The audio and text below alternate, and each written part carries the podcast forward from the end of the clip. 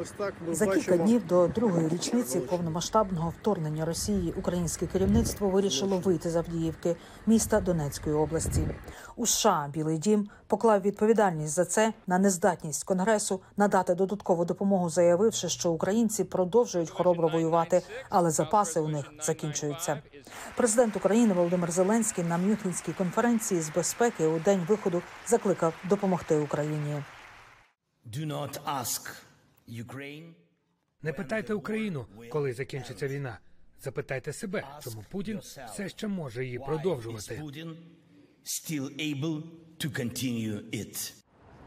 Українці в Києві важко сприйняли останні новини і готуються до перспективи тривалої війни. Редактор Київ Індепендент Ольга Руденко була на робочому місці, коли почалося російське вторгнення у лютому 22-го року. Тоді її онлайн публікації було всього кілька місяців. Це був важкий новинний день, як ви можете собі уявити.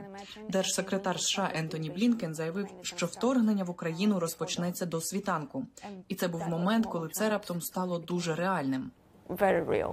Коли президент Росії Володимир Путін закінчив свою промову напередодні вторгнення, вона була готова. Ми підготували новину про те, що Путін оголосив війну Україні, і коли він завершив виступ, ми її опублікували. І приблизно в той самий час ми почули вибухи. Після двох років безперервного висвітлення війни The Kyiv Independent став головним англомовним виданням, яке повідомляє про події в Україні. Його мета допомогти світові зрозуміти за що борються українці. Дуже засмучує бути тут в Україні і спостерігати за всіма новинами про те, що Конгрес США не може проголосувати за пакет допомоги Україні, тому що для них це можливо лише цифра, але для нас це життя реальних людей. Майор збройних сил України Володимир Омелян свого часу був міністром інфраструктури України. Стоячи на центральній площі Києва, він наголошує, що для України ця війна це історична боротьба за існування. Ми стаємо набагато сильнішими зброєю, людьми. І так це не така собі приємна прогулянка, і є розуміння, що війна навряд чи закінчиться через 2-3 тижні чи дуже скоро. На жаль, це займе деякий час, але моральний дух наш все ще високий. Нема волі, нема перемоги. А у нас воля сильна. Українці у Києві все ж сподіваються на закінчення війни. Uh, I want to see my mother, father. Я хочу побачити маму і тата. Вони за кордоном. Я тут, бо не можу до них поїхати.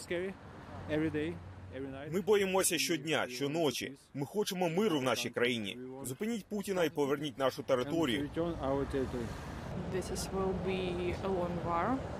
Це буде довга війна. Мені жахливо. Україна не зможе перемогти цього великого ворога без міжнародної спільноти.